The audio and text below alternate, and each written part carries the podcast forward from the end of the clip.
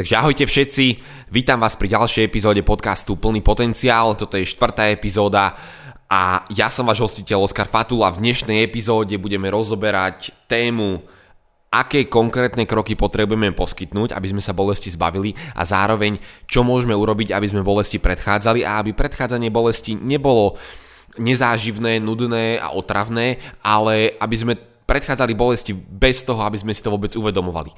Uh, som dneska taký veľmi rozbehnutý a veľmi sa teším, že túto tému idem rozoberať. Takže možno to je počuť trošku aj na mojom hlase, že som taký nadšený a budem sa snažiť ten podcast samozrejme urobiť trošičku kľudnejšie, aby všetko dávalo pekne zmysel aby bol priestor na také uvedomenia, ktoré verím, že počas počúvania budú prichádzať. Um, Každopádne idem vám povedať trošku iný uhol pohľadu zase, lebo tieto podcasty sú o tom, aby som vám poskytoval iné uhly pohľadov na jednotlivé témy. A veľmi sa teším, že už konečne teda môžem s vami zdieľať zase iné uhly pohľadu na ďalšiu tému, ktorú sme si teda povedali, ako predchádzať bolesti tak, aby to nebolo otravné a aké konkrétne kroky poskytnúť na to, aby sme sa bolesti dokázali zbaviť.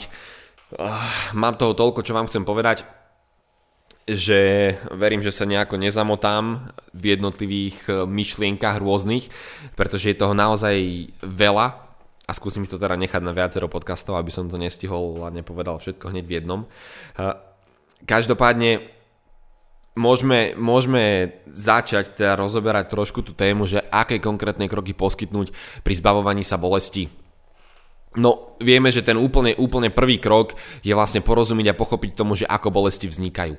No a pri, pri tejto otázke vieme trošku zanalizovať to, že vlastne čo sa deje. Um, v predošlých epizódach sme povedali, a ja to len v skratke zhrniem, kto sa dostal k tejto epizóde ako prvýkrát, kľudne si vypočujte. Prvá epizóda bola skôr taká zoznamovacia, druhá epizóda bola o tom, ako bolesti vznikajú a tam sme skomentovali, okomentovali a priniesli koncept a princíp gravitácie. Začali sme gravitáciu brať vôbec do úvahy. A to, ako gravitácia vlastne ovplyvňuje, vplýva a permanentne vlastne pôsobí na naše telo. Takže ten vplyv gravitácie na naše telo je veľmi kľúčový, keď sa rozprávame o tom, ako riešiť bolesti, o tom, ako vôbec bolesti vznikajú, čo ich spôsobuje, aká je príčina. Gravitácia je kľúčový faktor v tejto rovnici alebo pri tejto téme, takže gravitácia na nás permanentne pôsobí. No a vplyvom gravitácie vlastne vzniká v tele tým, že gravitácia nás permanentne sláča, tak vplyvom gravitácie vzniká v tele tlak a napätie. Keďže telo je tvorené zo vzduchových kapsúl, to znamená vlastne v každom klbe je vzduchová kapsula, kde je tekutina, ktorá teraz zabezpečuje to, aby sa kosti o seba netreli, ale tá vzduchová kapsula vlastne udržuje priestor. Ten priestor umožňuje vlastne pohyblivosť. Umožňuje pohyblivosť a umožňuje tomu telu, aby zostalo uvoľnené. Ako náhle ale sa tieto vzduchové kapsuly stlačia, aj vlastne vplyvom gravitácie, tak ten priestor mizne a tým pádom začína sa v tele tvoriť tlak, tvoriť napätie. No a toto hromadenie toho tlaku a napätia je to, čo vlastne spôsobí bolesť, respektíve z tohto bolesť začne vznikať. No a ak sa budeme chcieť bolesti zbaviť, tak sa vlastne musíme v prvom rade zastaviť to hromadenie tlaku a napätia a potom sa ho zbaviť. Zbaviť, no a téma predchádzať bolesti budeme tak, že budeme predchádzať vlastne vzniku a tvoreniu tlaku a napätia. No, v tejto chvíli by som chcel dať znovu len do pozornosti vlastne uh, moju knižku, ktorú som napísal teraz nedávno a nedávno vydal. Ukážem mi tu na kto budete chcieť vidieť, ako vyzerá, tak uh, vlastne tieto podcasty sú nielen na Spotify, ale aj na YouTube. Uh, je to knižka Život bez bolesti začína tu. A tam presne je ten úplný začiatok, preto som tú knižku tak aj nazval, pretože tá tá bolesť alebo ten život bez bolesti a teda to vznikanie bolesti, to všetko začína vlastne od toho, v akých tvároch telo je. Pretože sú tvary, ktoré umožňujú telu ostať uvoľnené a sú tvary, ktoré podnecujú vlastne vznik tohto tlaku a napätia. Gravitácia je konštantná sila, ktorá na nás stále pôsobí, to znamená, že my nemôžeme gravitáciu zmeniť, nemôžeme pracovať s gravitáciou, pretože ju neovplyvňujeme, ale ovplyvňujeme vlastne naše telo, to do akých tvarov sa to telo ukladá. No a existujú tvary, ktoré umožnia vlastne tomu telu tú gravitáciu spracovávať oveľa efektívnejšie a tak sa vlastne v tele nebude hromadiť tlak a napätie, ale sú aj tvary, ktoré sú ničivé, čo znamená, že vlastne tá gravitácia pôsobí deštruktívne na to telo, pretože stláča ho a vlastne nám berie ten priestor, ktorý máme v tom tele, v klboch, e, medzi stavcami v chrbtici a podobne. Takže koho to bude zaujímať a chceli by ste teda začať lepšie rozumieť vlastne tomu úplnému začiatku tej bolesti alebo začiatku vlastne aj životu bez bolesti, tak naozaj doporučujem túto knižku, môžete ju nájsť u nás na stránke a začnete lepšie vnímať a rozumieť tomu, že aké tvary sú pre telo liečivé a aké tvary sú pre telo ničivé. Um, no a keďže vieme, že hromadenie tlaku a napätia vlastne spôsobuje bolesť, tam to celé vzniká, je jedno, úplne jedno, či sa bavíme o bolesti pohybového aparátu, alebo či sa bavíme o nejakej chorobe, alebo o bolesti hlavy, je jedno, na ktorej úrovni sa vlastne nachádza nejaký diskomfort, či je to teda choroba, či je to bolesť, či je to v podstate aj zranenie, ono, to sú len rôzne úrovni teda tej bolesti, ale jedno na akej úrovni sa to nachádza, zodpovedné za toto je vždy vlastne tlak a napätie. Takže ak chceme sa zbaviť bolesti, a teda budeme sa orientovať na bolesti pohybového aparátu, ak sa chceme zbaviť bolesti, potrebujeme sa zbaviť toho tlaku a toho napätia. Potrebujeme telo tým pádom uvoľniť. Ako uvoľníme telo? No vrátime ho vlastne do prirodzených polôch, alebo do uvoľnených polôch. Hej. Vieme, že sú, existujú a musia naozaj existovať. Takisto ako bolesť vzniká, tak tá bolesť musí, byť, musí aj miznúť. Proste neexistuje deň bez noci, tma bez svetla, neexistuje proste život s bolesťou bez toho, aby nebol aj život bez bolesti. To je len o tom, že či teda my, či sa nám podarí žiť život bez bolesti, alebo či proste tá bolesť príde. Ak existuje bolesť, musí existovať aj stav a spôsob, ako sa do tej bolesti nikdy nedostať. To znamená, že ak existuje tlak a napätie, musia existovať aj polohy a pozície, v ktorých tlak a napätie nevzniká. Takže tieto uvoľnené pozície sú vlastne prirodzené. Sú to prirodzené polohy pre telo, pretože pociťovať bolesť nie je prirodzené. Toto už vieme a ak aj nevieme, tak chcem to naozaj znovu len zdôrazniť, že pociťovať bolesť nie je vôbec prirodzené.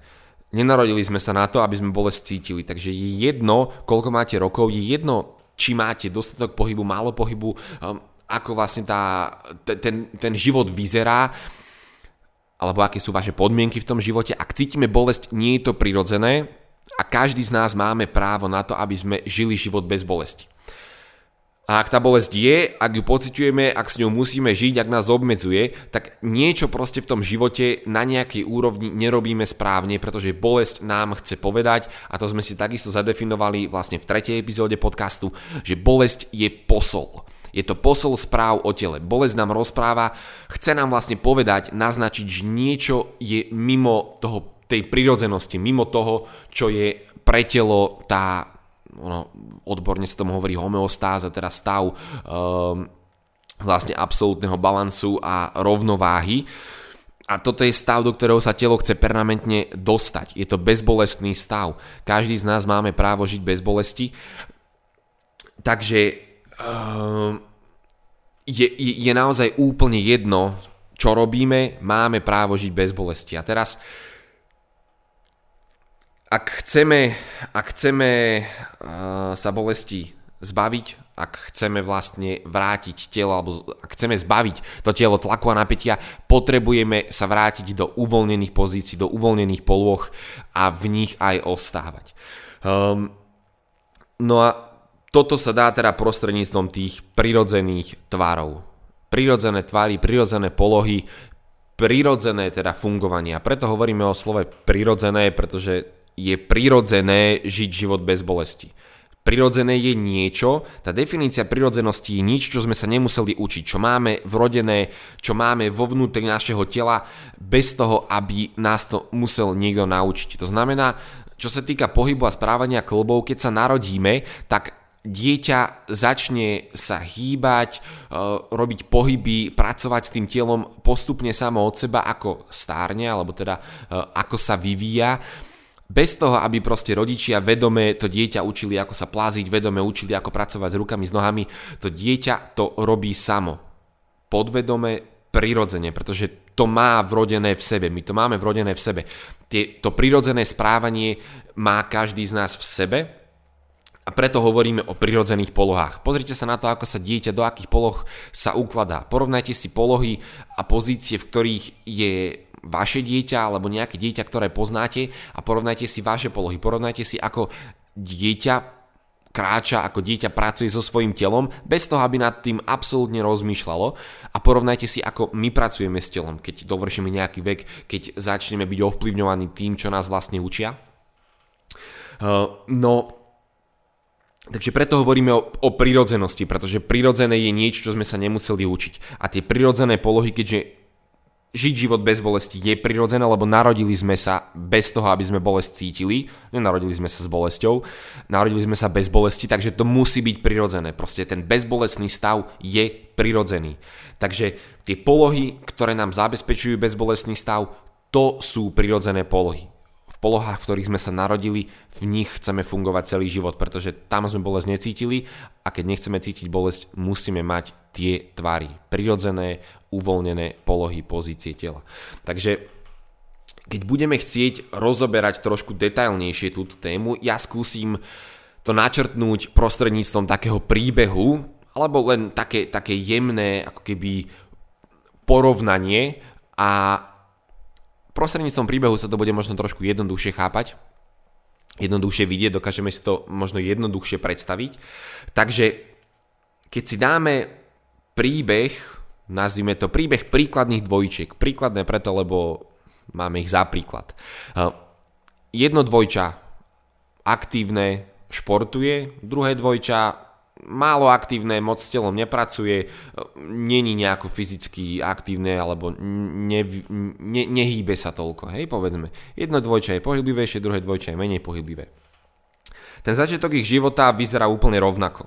Hej, v rámci teda toho pohybového aparátu dieťa sa narodí, obidve tieto dvojčky sa narodili, fungujú, všetko je v poriadku, začnú sa plaziť, začnú sa hýbať, začnú s tým telom pracovať a všetko je v úplnom poriadku.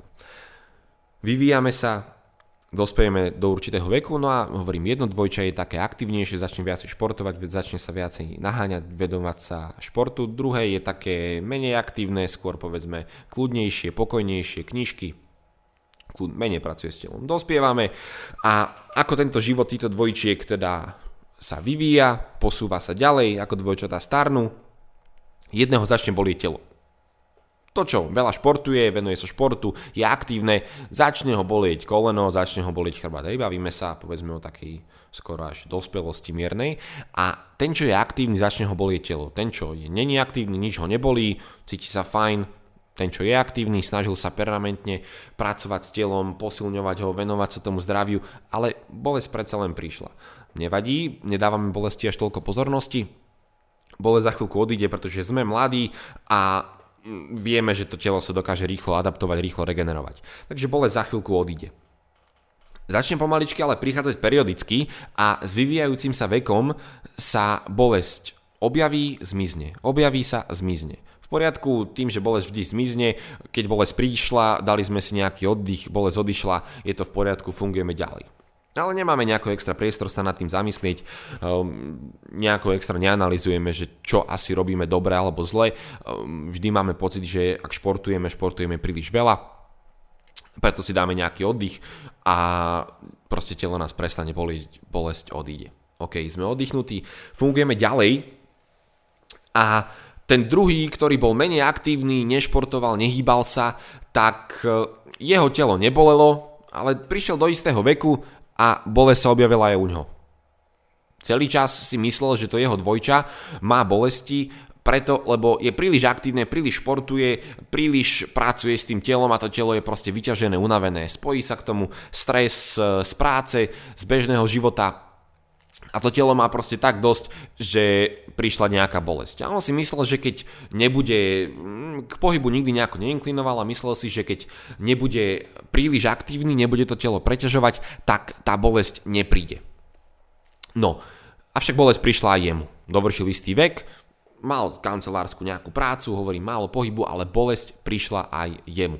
Takže OK, začneme nad tým uvažovať, že asi to nebude úplne o tom, že niekto sa veľa hýbe, niekto sa nehýbe vôbec a teraz toto je ten primárny rozdiel medzi tým, že či bolesť príde alebo nepríde. OK, keďže som s telom nič nerobil, tak pravdepodobne preto ma začalo bolieť, lebo telo naozaj bolo asi úplne proste ochabnuté, nič som nerobil, tak e, preto som začal cítiť bolesť. V poriadku, začnem niečo s telom robiť, začnem sa nejako hýbať, bolesť nejako odíde, cítim sa fajn. Jeden aj druhý zažívajú bolesti, ktoré prídu, odídu. Naozaj v dnešnej dobe je takmer nereálne, alebo je veľmi málo ľudí, ktorí bolesť necítia vôbec. Je väčšina tých, ktorí nejakej, v nejakej forme tú bolesť cítili aspoň nejaké obdobie. Hej, možno periodicky bolesť prišla, odišla, ale tá bolesť sa objaví dneska už takmer u každého. Naozaj v tejto dobe máme historicky najviac zranení, bolestí, najviac chorôb, najviac problémov. Um, to znamená, že bolesť bola aj u toho fyzicky aktívneho, aj u toho fyzicky neaktívneho alebo menej aktívneho.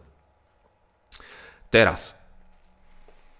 Žijeme život ďalej, fungujeme a príde ale moment, kedy to periodické vracanie bolesti u toho fyzicky aktívneho aj u toho fyzicky neaktívneho začne byť už tak časté, až bolesť takmer neodchádza. Bolesť prišla aj tomu, čo s telom pracoval, snažil sa hýbať, venovať sa prevencii, snažil sa športovať, yoga, pilates, e, turistiky, pohyb, veľa, veľa, veľa pohybu. Ale bolesť prišla a z nejakého dôvodu prestáva odchádzať. Bolesť sa stáva intenzívnejšia, intenzívnejšia, intenzívnejšia a prestáva odchádzať. U toho menej aktívneho trošku kancelárskejší e, životný štýl, menej pohybu, bolesť prišla, v poriadku, nejako sme sa aj zbavili, odišla, ale zase prišla, zase odišla a s pribúdajúcim vekom tá bolesť už takisto prestáva odchádzať. To znamená, že akokoľvek mali úplne rozdielne životné štýly, tak bolesť sa objavila aj u jedného, aj u druhého. No a teraz prichádza otázka, že čo teraz? Je to v poriadku cítiť bolesť, pretože už mám nejaký vek? Alebo je to v poriadku, lebo som športoval až príliš veľa, tak som to telo zničil? Alebo je to v poriadku, lebo som nešportoval vôbec, takže tá bolesť prišla? Ono, ako sa ideme tej bolesti teraz zbaviť? Čo ideme teraz robiť a ako toto máme celé chápať? Či robím to, či mám životný štýl taký, alebo či mám životný štýl taký, tak tá bolesť predsa len prišla. Teraz dáme takú krátku vsúku odo mňa, mimo príbehu. Mne sa veľmi často deje, že ku mne chodia ľudia z, rôzneho, z rôznych teda odvetví, aj pracovných, ale aj z rôznych životných štýlov. A teraz chodia ku mne ľudia, ktorí sú veľmi, veľmi, veľmi fyzicky aktívni a naozaj od jogy cez pilates, turistiku až po amatérske športy naozaj veľmi veľa sa hýbu, športujú. Ale bolesť predsa len príde. Prídu ku mne v stave, kedy už sú takmer zúfalí, že nevedia sa zbaviť bolesti. A tá bolesť je dlhotrvajúca, intenzívna a ich obmedzila natoľko, že už nemôžu robiť absolútne nič. Ono sa hovorí, a niečo to bude mať do seba, športom k trvalej invalidite. Um, je to teda ale naozaj tak, je to naozaj pravda? Ako to máme vnímať? Hej, toto takisto budeme rozoberať. No a prídu ku mne aj ľudia, ktorí pohyb nikdy nemali radi, nikdy k nemu neinklinovali, ale dostali sa do stavu bolesti. Oni si myslia, že je to tým, že nešportovali. Tí, ktorí veľa športujú, si zase myslia, že ich bolesť nikdy nezastihne. To znamená, že ja zažívam dennodenne tie rozdielne životné štýly, ale výsledok väčšinou býva rovnaký. Do bolesti sa dostane aj jeden, aj druhý. No a teda, v čom to je, ako máme toto celé vnímať? K tomu príbehu, nebol to žiaden teda uh, hollywoodský alebo Oscarový, Oscarový to bol, ale uh, žiaden nejaký na ocenenie príbeh, ale ten, ten point, tú, tú pointu ste pochopili. Vieme, o čo sa jedná. Proste Veľmi často sa stretávame s tým, a to určite poznáte, že je v podstate úplne jedno, aký je životný štýl, tak ten výsledok, ten stav bolesti je aj u aktívnych ľudí, aj u neaktívnych ľudí, aj u ľudí, čo sa veľa hýbu, aj u ľudí, čo veľa sedia, aj u ľudí, čo majú pohyblivé zamestnania, alebo teda, e, že veľa sú na nohách, veľa sa hýbu, veľa stoja, aj u ľudí, čo veľa sedia. To znamená, že nedá sa povedať, ktorý životný štýl ti zaručí život bez bolesti, alebo ktorý životný štýl je najmenej náchylný na vlastne podnietenie vzniku teda bolesti. To sa nedá povedať, lebo tá bolesť je u ľudí aj u takých, aj u takých, aj u tej skupiny, aj u tej skupiny. No a pri týchto dvojičkách teda, ak sme pochopili pointu, že je naozaj úplne jedno, aký životný štýl máme, tá bolesť teda prichádza aj jedným, aj druhým, tak tá otázka je, že ako sa idú tieto dvojičky bolesti zbaviť a možno ešte lepšia otázka je, že či mohli nejako zabrániť tomu, aby táto bolesť vôbec prišla. No, teraz ideme rozprávať o tých, ktorí sa s bolesťou nezmieria. Ak sa niekto zmierí s bolesťou a príjme ju, je to v poriadku, uh, mám vek, ako je to, je to nevyhnutná súčasť života, častokrát počujete to, obzvlášť starší ľudia vedia tvrdiť tým mladším, že a, veď ty počkaj, keď budeš mať môj vek, celé, celý človek ťa bude boliť, bude ťa bolieť to, bude ťa bolieť to, uvidíš, uvidíš, uvidíš, hej. Um, toto vedia častokrát starí hovoriť, alebo starší hovoriť tým mladým, ale to len naznačuje to, že ako keby sme išli bolesť vnímať, že je to v poriadku a príde s tým vekom a musíme ju vlastne čakať a keď už príde, tak už tým nič nerobím, lebo proste je to prirodzený ten životný vývin. Toto však nie je pravda. Ak niekto takto uvažuje v poriadku, ale tým pádom ako doví, hej, proste tam nemáme sa moc o čom baviť, ak sa niekto zmierí s bolesťou a je ochotný s bolesťou žiť a fungovať a myslí si, že je to v poriadku, lebo mm, napríklad na sociálnych sieťach som mal komentáre ľudí, ktorí uh, mi vedeli napísať, že e, nerozumejú tomu, že bolesť nie je prirodzená, uh, že podľa nich je bolesť veľmi prirodzená, lebo je veľmi častá. Ako do tohto nejako do detailov zachádzať nemusím, pretože už sme to rozberali vo viacerých podcastoch a vraciame sa k tomu stále a stále a stále a pokiaľ je niekto stále toho názoru, že bolesť je prirodzená, v poriadku, ale tam proste sa nemáme o čom baviť, hej, dovi, to, táto časť nebude pre nich. E, my sa ideme venovať a rozprávať o tých, ako sa zbaviť bolesti a čo môžeme robiť inak, aby sme sa do bolesti nikdy nedostali a je to adresované ľuďom, ktorí sú akční, ktorí sa nechcú zmieriť s bolesťou a sú si vedomi toho, že bolesť prirodzená nie je.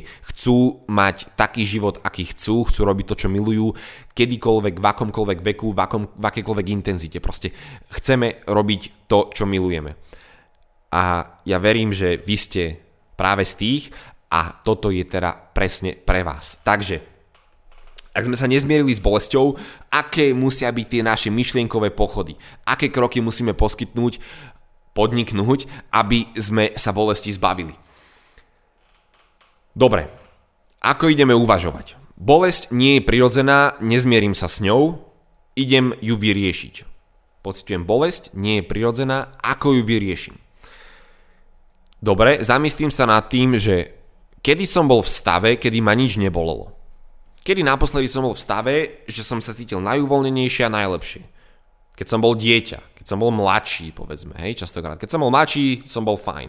Ale v najlepšom, povedzme, stave, v stave najvyššej uvoľnenosti sme boli, keď sme boli deti. Takže skúsme sa vrátiť až do detských čias, Skúsme si porovnať, čo sa odvtedy zmenilo. Čo sa zmenilo odvtedy, ako sme boli deti, do momentu, kedy sme teda vyrástli, sme dospeli, alebo sme povedzme starí v úvodzovkách, hej, alebo teda máme už pokročilejší vek.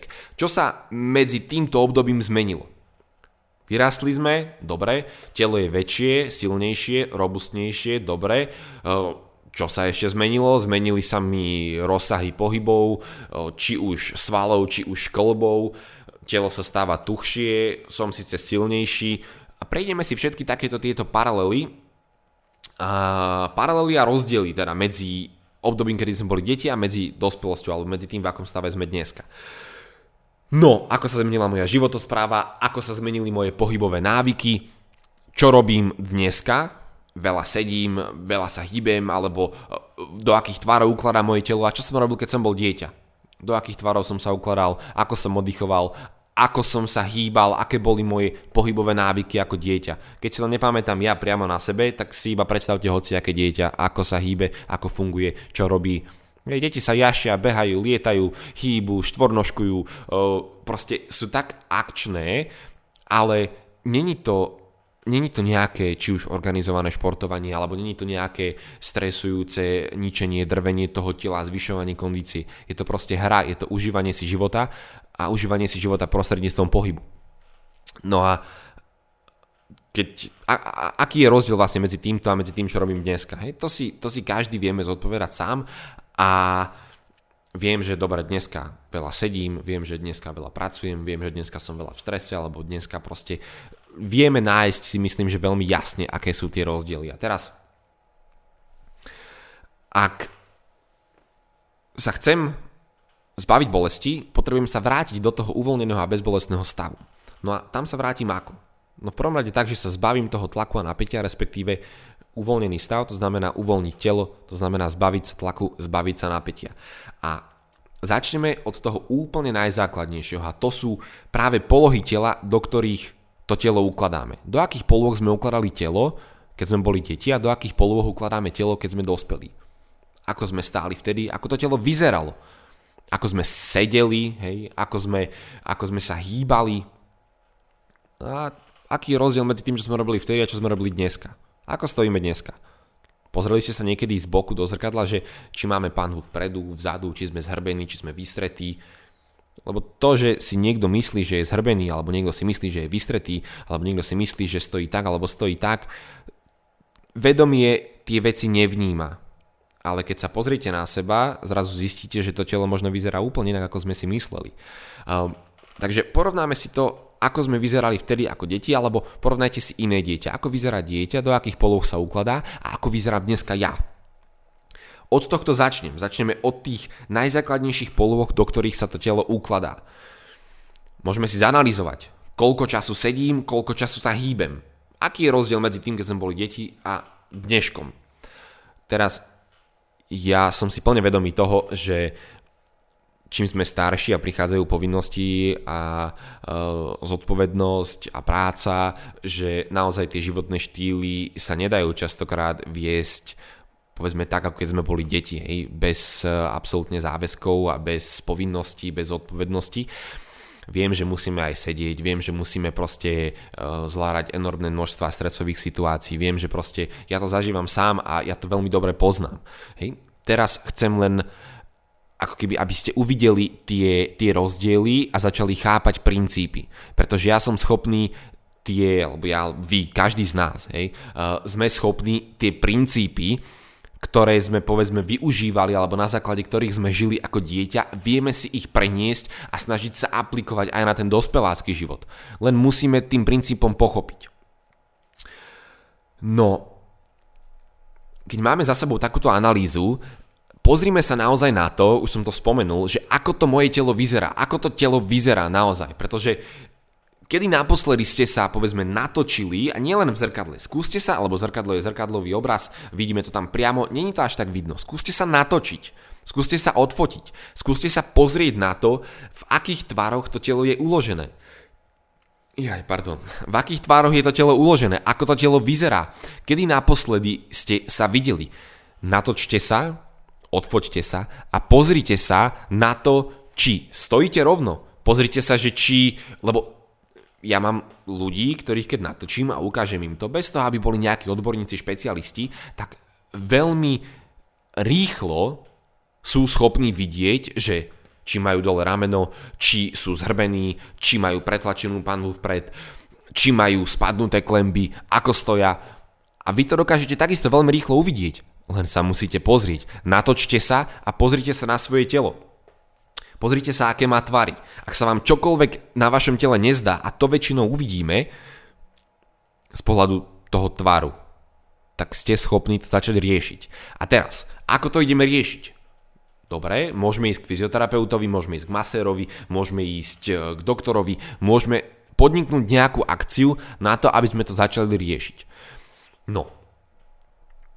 Dôležité je ale skúšať hľadať spôsoby, až dokým ten problém, alebo až dokým tú úlohu, pretože vaša úloha, váš problém nie je to, že vás telo bolí a že máte bolesť.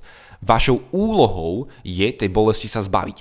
Takže aj to, ako tie veci vnímame, skúsme to nevnímať ako zdravotný problém, nevnímajme to ako problém celkovo, vnímajme to ako úlohu. Bolesť je posol správ, ono to není váš problém, je to práve pomocník. Prišla bolesť, niečo sa s telom deje, v poriadku. A teraz vašou úlohou je porozumieť tomu, čo vám tá bolesť chce povedať a úlohou vyriešiť túto bolesť. Zbaviť sa jej, v poriadku. Vyriešiť vyriešiť túto úlohu. Takže ne, neriešime problémy, ale riešime úlohy. No a keď sa takto nastavíme, tak zrazu sa tam začne ako keby evokovať v nás pocit výzvy. A keď niekto dostane výzvu, tak oveľa ľahšie je motivovaný ju riešiť a s ňou pracovať. Málo kto chce riešiť problémy, lebo vieme aj v bežnom živote, že problémy sú veľmi um, otravné. Nikomu sa nechce riešiť problémy akéhokoľvek typu. Ale úlohy, už ako deti, keď máme nejakú úlohu, tak nás to baví, sa tešíme, sme motivovaní. A aj v dospelosti tá motivácia je oveľa vyššia, pokiaľ riešime nejakú výzvu, nejakú úlohu. Takže začneme pracovať s bolesťou a s jej vyriešením ako s úlohou. A teraz, ak som bol u fyzio, ak som bol u maséra a pomohlo mi to, super, v poriadku, zvládol som moju úlohu. Ak sa bolesť ale vrátila, alebo ak mi toto nepomohlo, nemôžem vešať hlavu a byť zúfalý. Proste musím to vyriešiť. A preto hľadám ďalej.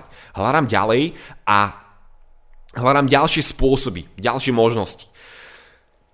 Teraz, je riešením ísť k jednému fyzioterapeutovi, k druhému, k tretiemu, k jednému trénerovi, k druhému, tretiemu, štvrtému. Je toto riešením? Z časti áno, pretože každý vám vie povedať iný uhol pohľadu. Zase na druhej strane, ono, povedzme, na istej úrovni rovnaký typ špecialistu, povedzme, bude pracovať veľmi podobným, skoro až rovnakým spôsobom. A my ak máme nejakú úlohu, alebo nejaké zadanie, ktoré chceme vyriešiť a riešime ho nejakým spôsobom a ten spôsob nefunguje, nemôžeme si myslieť, že keď budeme to riešiť možno z iného uhla pohľadu, ale kvázi rovnakým spôsobom, tak že to vyriešime riešenie jedného zadania rovnakým spôsobom, ktoré nefunguje, tak vám tú úlohu nevyrieši, to zadanie nevyriešite. Takže tam si treba uvedomiť, že musíte zberať názory, pohľady a e, vypočuť si alebo hľadať tie riešenia rôzne. Naozaj z rôznych zdrojov. Pretože jeden špecialista alebo jeden typ špecialistu bude na istej úrovni pracovať veľmi podobne alebo veľmi rovnako. A vy potrebujete, ak jeden uhol pohľadu alebo jedno riešenie nefungovalo, potrebujete nájsť riešenie uhol pohľadu úplne iný z úplne iného zdroja. Preto ono, niekto, kto chodí od fyzio k fyzio k fyzio k fyzio k fyzio k fyzio, môže pomôcť, ale jedine vtedy, ak nejaký ten z týchto fyzio alebo z týchto odborníkov, z týchto špecialistov vám poskytne iný uhol pohľadu alebo riešenie z iného zdroja.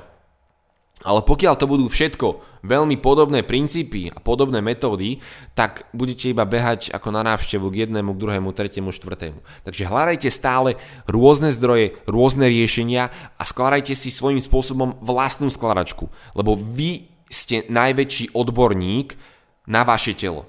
Nikto iný nemôže o vašom tele vedieť viacej ako vy. Nikto iný môže vedieť o tom, ako telo povedzme funguje a môže vám povedať, usmerniť vás, viesť vás, ale nikto nerozumie vašemu vlastnému telu viacej, ako mu rozumiete vy. Pretože nikto v tom vašom tele nie je. Vy sami to svoje telo vnímate najlepšie. Nikto vám môže povedať, na čo sa sústrediť, môže vás viesť, usmerňovať. Ale vy jediní ste tí, ktorí tomu telu rozumiete, cítite ho, vnímate ho. Takže vy sami si vlastne musíte vyskladať tú mozaiku toho a vy sami musíte prísť na to, čo vám pomôže. A na to potrebujete rôzne uhly pohľadov, rôzne zdroje, rôzne názory. Ak mi nepomohlo to, alebo to, alebo to, hľadám ďalej. Čo mám robiť? Môžem si dať otázku pri riešení teda úloh alebo bolestí pohybového aparátu, si môžeme dať otázku, že čo idem riešiť. Idem riešiť a zamerať sa na svaly alebo na kolby. Tu je len dôležité pochopiť to, v minulom podcaste som o tom rozprával, že čo je chránené a čo chráni. To, čo je chránené, sú kolby. To, čo chráni tieto kolby, toto telo, sú svaly. Takže na tej hierarchii, na tom rebríčku priorit alebo dôležitosti sú klby a tie pevné štruktúry na prvom mieste svaly sú na druhom mieste, lebo svaly sú to v tej prvej línii to, čo chráni to telo. No a z pohľadu tej prispôsobivosti, tak dajme si otázku, že čo sa prispôsobuje čomu. Prispôsobujú sa svaly, tie meké, tvarovateľné štruktúry, prispôsobujú sa svaly klbom, alebo sa prispôsobujú klby svalom. Svaly sú tvarovateľné, sú meké. Klby sú v podstate polohovateľné, ale sú tvrdé. Teraz, keď dostanete klb do nejakej polohy, tak ten sval sa mu prispôsobí. Sval sa skrúti, sval sa natiahne, alebo stlačí, alebo uvoľní, stiahne, napne. Sval sa dostane vždy do takej polohy, do akej sa dostal ten klb. Tak, aby proste sa prispôsobil tej polohe toho klbu. A teraz, ak máme nesprávne polohy klbov, tomu svalu je to v podstate jedno, ten sval sa prispôsobí a keď budeme v týchto nesprávnych polohách fungovať, cvičiť, pracovať, posilňovať svaly v nesprávnej polohe klubu, tak ten sval vám tú polohu klubu bude držať. A preto, čo potrebujeme riešiť a sústrediť sa pri bolestiach pohybového aparátu je, ako je to telo uložené, aká je tá jeho architektúra, sústrediť sa na tie kolby najprv. Pretože keď správne uložím kolby, keď správne vytvarujem to telo, Svaly sa mi prispôsobia tým klbom, tej správnej polohe a potom môžem pracovať, potom môžeme spevňovať svaly, aby mi držali to telo v tých be- v pevných a bezpečných e, polohách a pozíciách. Takže vždy najprv klby, až potom svaly. No a teraz, ak mám nejaké tvary, hej, dáme si referenciu k tomu videu alebo k tej fotke, ktorú ste si spravili a pozreli ste sa na to, ako to telo vyzerá. Ak máme nejaké video referenciu, vidíme, ako to telo vyzerá. Skúsime si pozrieť, aké máme tvary, len veľmi jednoducho, veľmi základne. Mám jedno rameno nižšie, alebo som zhrbený, alebo som vybalansovaný, som v rovnováhe, som, mám prepadnuté kríže, alebo mám e, proste, kde mám pánvu, ako stojím, mám nohy do X, mám nohy do O, ako to moje telo vyzerá, aké má tvary. A teraz podľa toho, aké má tvary, som schopný začať pracovať s týmito tvarmi a s týmito polohami klbov neznamená to, že každý z nás musí vedieť, čo ako má robiť, ale preto aj teraz nerozprávam vyslovene o konkrétnych krokoch, ale snažím sa vás naviesť na, na uvažovanie a na správne pochopenie jednotlivých princípov. A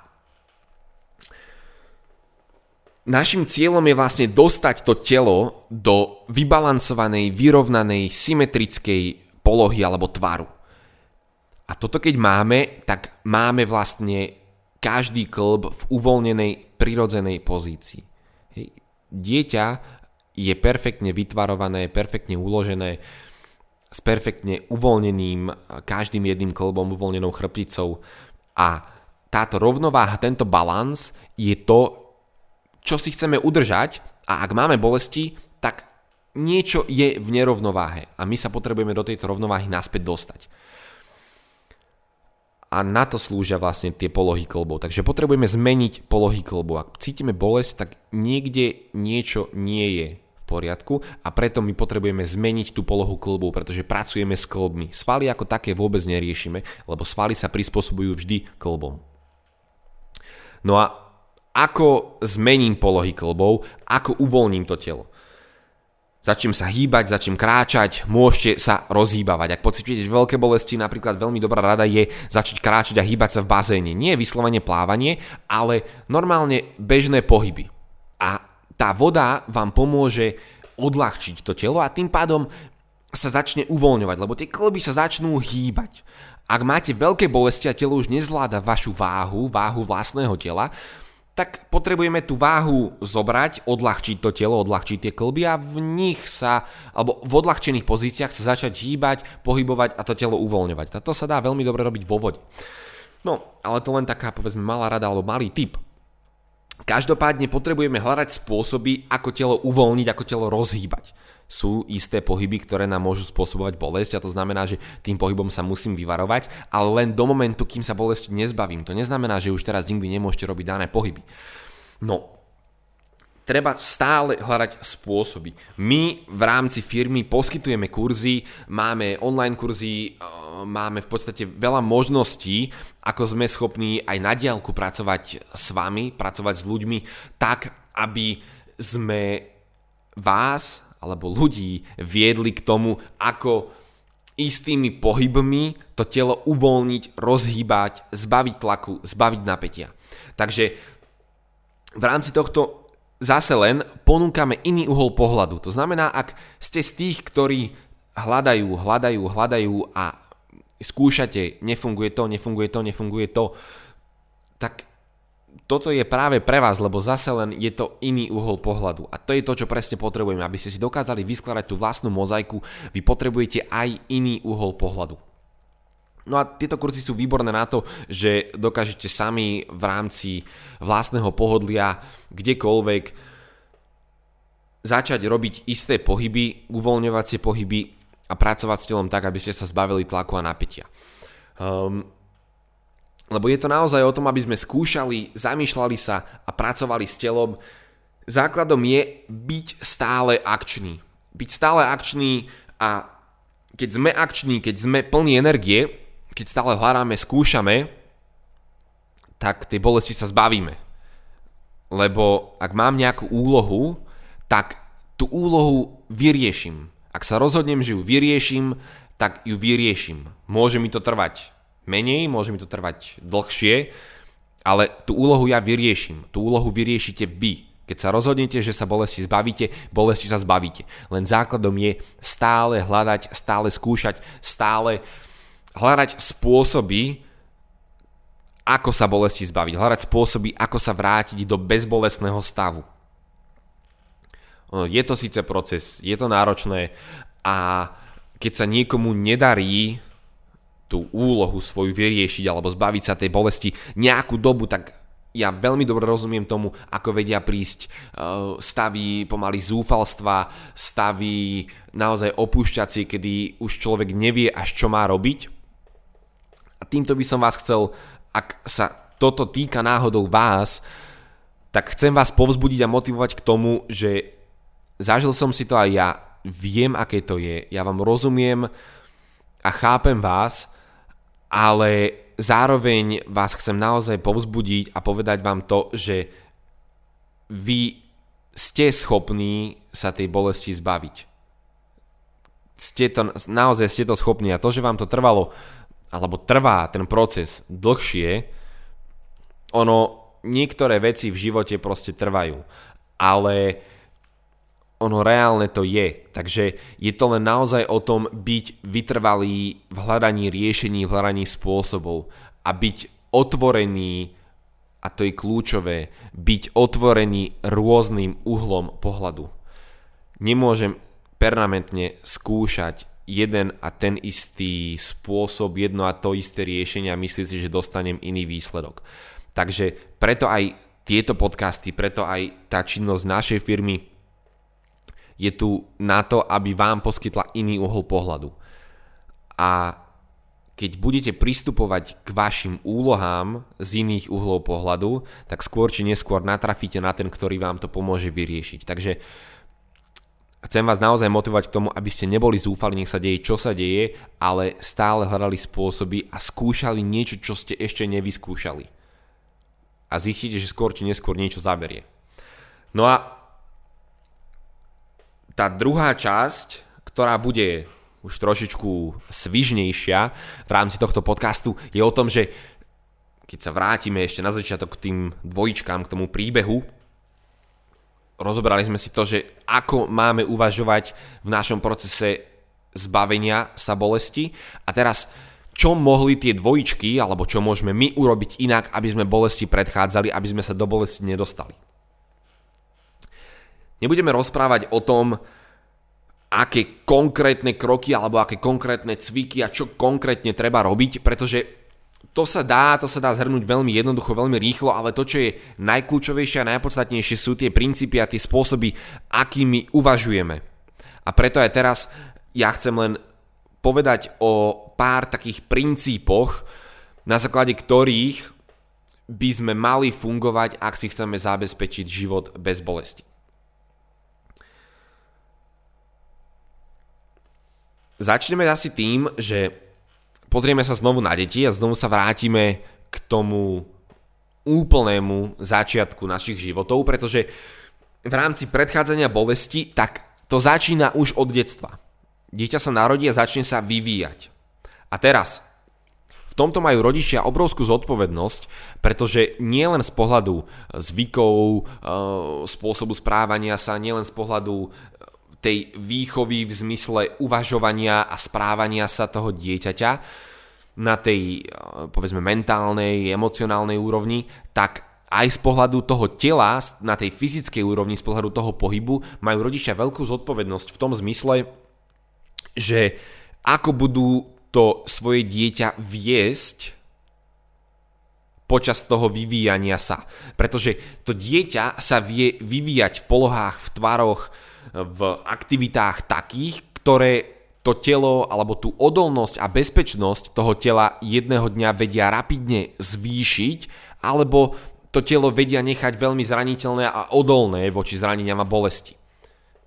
Jedného dňa. To znamená, v tom, v tom detskom veku vieme takisto veľmi pomôcť tomu, aby to telo zostalo odolné, zostalo v bezpečí a zostalo bez bolesti jedného dňa. Pretože to, aké tvary, to, aké tvary to telo má, to, v akých tvaroch sa to dieťa vyvíja, to, v akých polohách klbov sa to dieťa vyvíja, tak to je práve to, čo určí, že či to dieťa alebo to telo toho dieťaťa bude v dospelosti odolné a pevné, alebo či bude zraniteľnejšie, slabšie alebo náchylnejšie na nejakú bolesť a zranenie a na nejaký e, teda zdravotný problém. Um, povedali sme si, že to nie sú zdravotné problémy v tom, že keď ich ideme riešiť, že sú to úlohy. Každopádne nechceme si dávať zbytočné úlohy riešenia bolesti, pokiaľ nemusíme. Takže čo sa týka tých detí, čo robiť už v tom mladom veku, v tom veku toho dieťaťa tak, ako to dieťa viesť, aby to telo ostalo naozaj odolné a malo šancu prežiť, alebo zvýšila sa tá šanca prežiť život bez bolesti. Na toto znovu len by som chcel teda dať krátku referenciu na tú knižku, ktorú sme napísali, pretože je to knižka myslená práve pre rodičov, lebo sú tam ukázané presne tie polohy, presne pozície tela a polohy klbov, v ktorých to telo zostane pevné, odolné a v silných pozíciách. A sú tam rovnako ukázané a popísané aj tvary tela, ktoré v ktorých keď sa bude to dieťa vyvíjať, tak mu spôsobia alebo zvýšia, povedzme, tú zraniteľnosť s tým pribúdajúcim vekom. Takže ak môžeme, tak chceme, aby sa to dieťa vyvíjalo v čo najodolnejších, najbezpečnejších a najpevnejších pozíciách, pretože to dokáže zabezpečiť to, že, alebo dá to tomu dieťaťu veľmi dobrú východiskovú pozíciu na to prežiť život bez bolesti. No a ďalej, keď už teda my sa staneme trošku starší a začneme my sami pracovať s tým našim vlastným telom, tak základom je pri akomkoľvek pohybe, teraz sa bavíme povedzme o tých športových pohyboch alebo o cvičení, o posilňovaní, o aktivitách, ktoré sa bežne považujú za teda aktivity toho prevenčného typu, robíme, športujeme, cvičíme, beháme a sme aktívni, pohybovo aktívni, fyzicky aktívni v rámci prevencie, lebo vieme, že to, alebo myslíme si, že keď budeme aktívni a čím aktívnejší, tak tým to telo bude odolnejšie a pevnejšie. Toto však nemusí byť vždy pravda, pretože nie je to o tom, čo robíme, koľko robíme, ale tá najdôležitejšia otázka je, ako to robíme, ako robím daný pohyb, ako robím danú fyzickú aktivitu. A preto v rámci prevencie, bez toho, aby sme teraz otravne aktívne niečo riešili, to najzákladnejšie uvedomenie je sústrediť sa na techniku. Nesústrediť sa ani na čísla, koľko som zdvihol, um, aký som silný, aký som rýchly. V tom prvotnom bode sa chcem vždy sústrediť na techniku, na správnosť, ako niečo robím. To je najdôležitejšie, to najkľúčovejšie.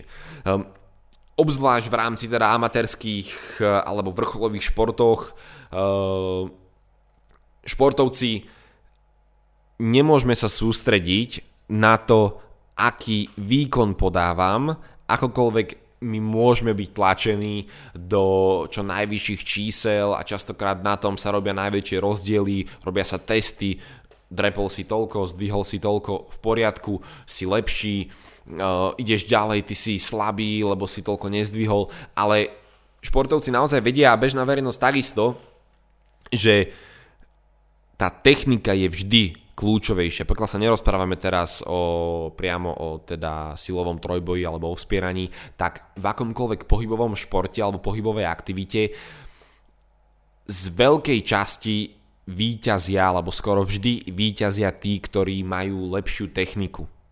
A čím je šport technicky náročnejší, tým je dôležitejší ten pohyb, ten spôsob, ako robím ten pohyb. A nie to, aký som silný.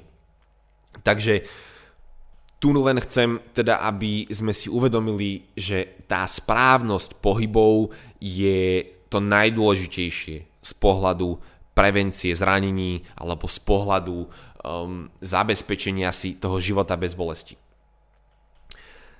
Ďalšia vec, ďalší princíp, na ktorý musíme myslieť, je, že chceme permanentne podnecovať a podporovať uvoľnenosť.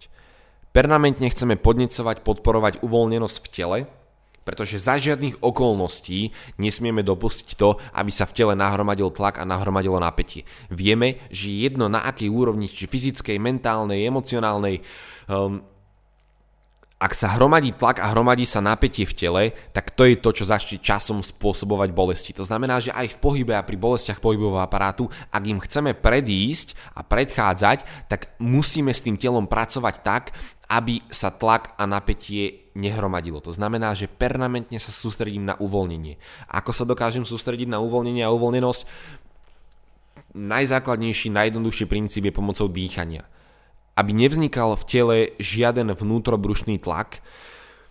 To je obzvlášť, čo sa týka, tam najľahšie, najľahšie dokážeme pochopiť vlastne to hromadenie tlaku a napätia. Keď sa nadýchnete do brucha a zrazu sa napnete, ten tlak spojený s tým vzduchom v bruchu je tak silný, tak intenzívny, že to pri silnom napnutí vie až bolieť a tí, ktorí športujú, tak takisto si vedia predstaviť, že ono to niekedy skoro až pichá v niektorých miestach v rámci toho trupu, ale to nie je podstatné. Čo je podstatné je, že chceme podnecovať a podporovať uvoľnenosť. Nesmie sa v tele tvoriť tlak.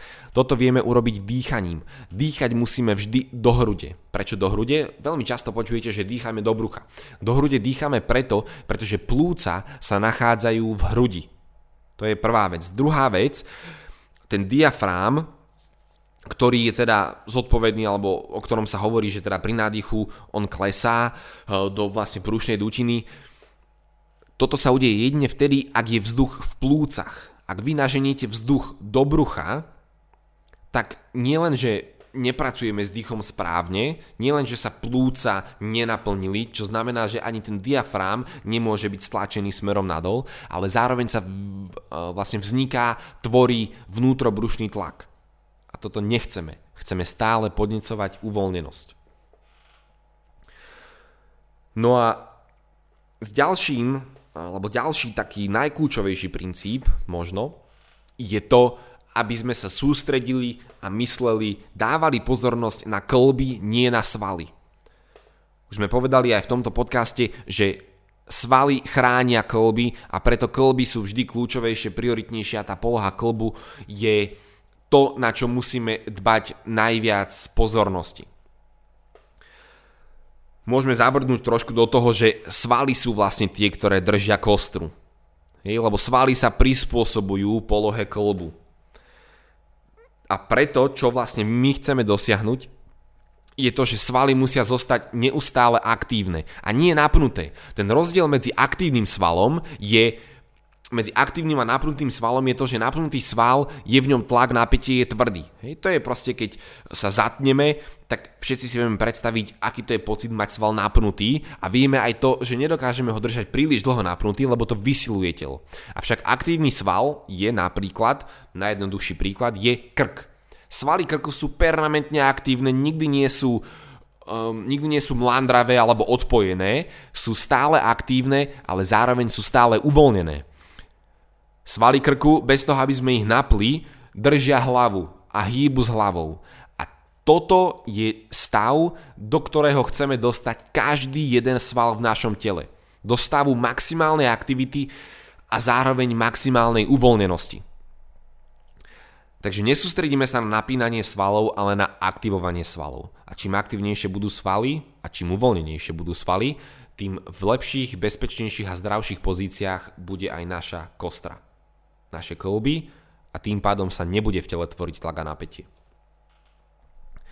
Nikdy nechcete uvoľniť svaly na úkor polohy klbu alebo polohy chrbtice. Vieme častokrát, keď vás bolia kríže alebo bolí chrbát, tak sa pretlačí panva čo najviac vpred, urobíme taký veľký záklon vtedy cítime úľavu v krížoch. Vtedy sa udeje ale to, že svaly sa uvoľnia, lenže niekde to tlačenie gravitácie, niekde tá váha, niekde tá energia musí prejsť. A kde prejde? Prejde práve na chrbticu. A toto je to, čo začne zase len podnecovať stlačenie, tlak, napätie v chrbtici.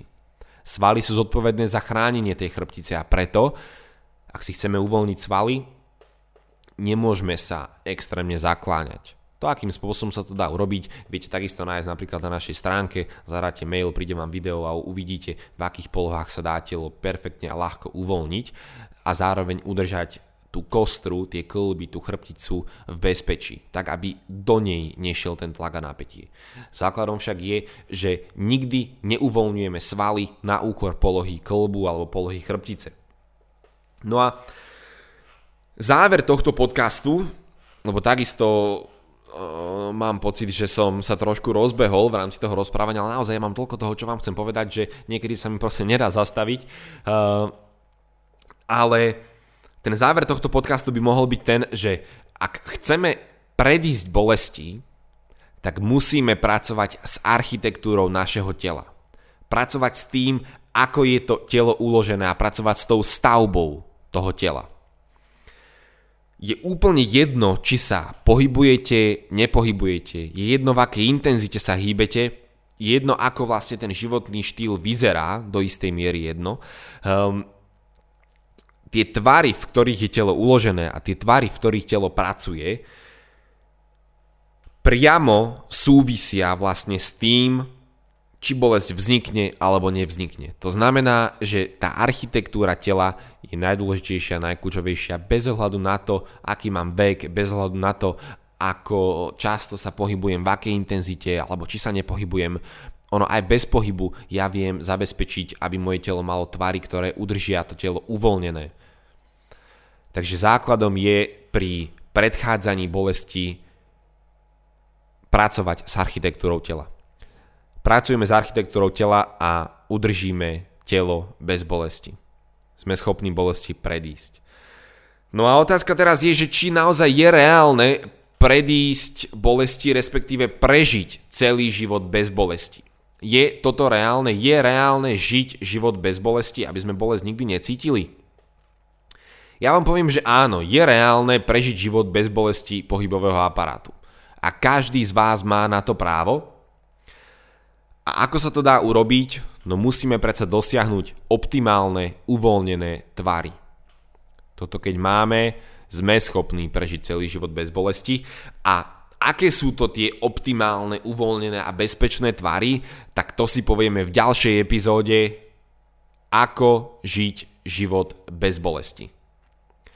Ja vám ďakujem za pozornosť, som rád, že ste si vypočuli ďalšiu epizódu. Verím, že zase len ste sa niečo nové dozvedeli a že ste získali nový uhol pohľadu, že vás to motivovalo a podporilo na vašej ceste k vyriešeniu vašich úloh. A ja sa budem tešiť na ďalšie podcasty, aby som mohol s vami zdieľať ďalšie témy, rozoberať ďalšie témy. verím, že budete mať príjemný týždeň, príjemný deň a že ste si vypočutie tohto podcastu alebo počúvanie tohto podcastu užili aspoň tak, ako ja som si užil jeho nahrávanie. Takže ešte raz ďakujem za pozornosť, lúčim sa s vami, príjemný deň, ahojte.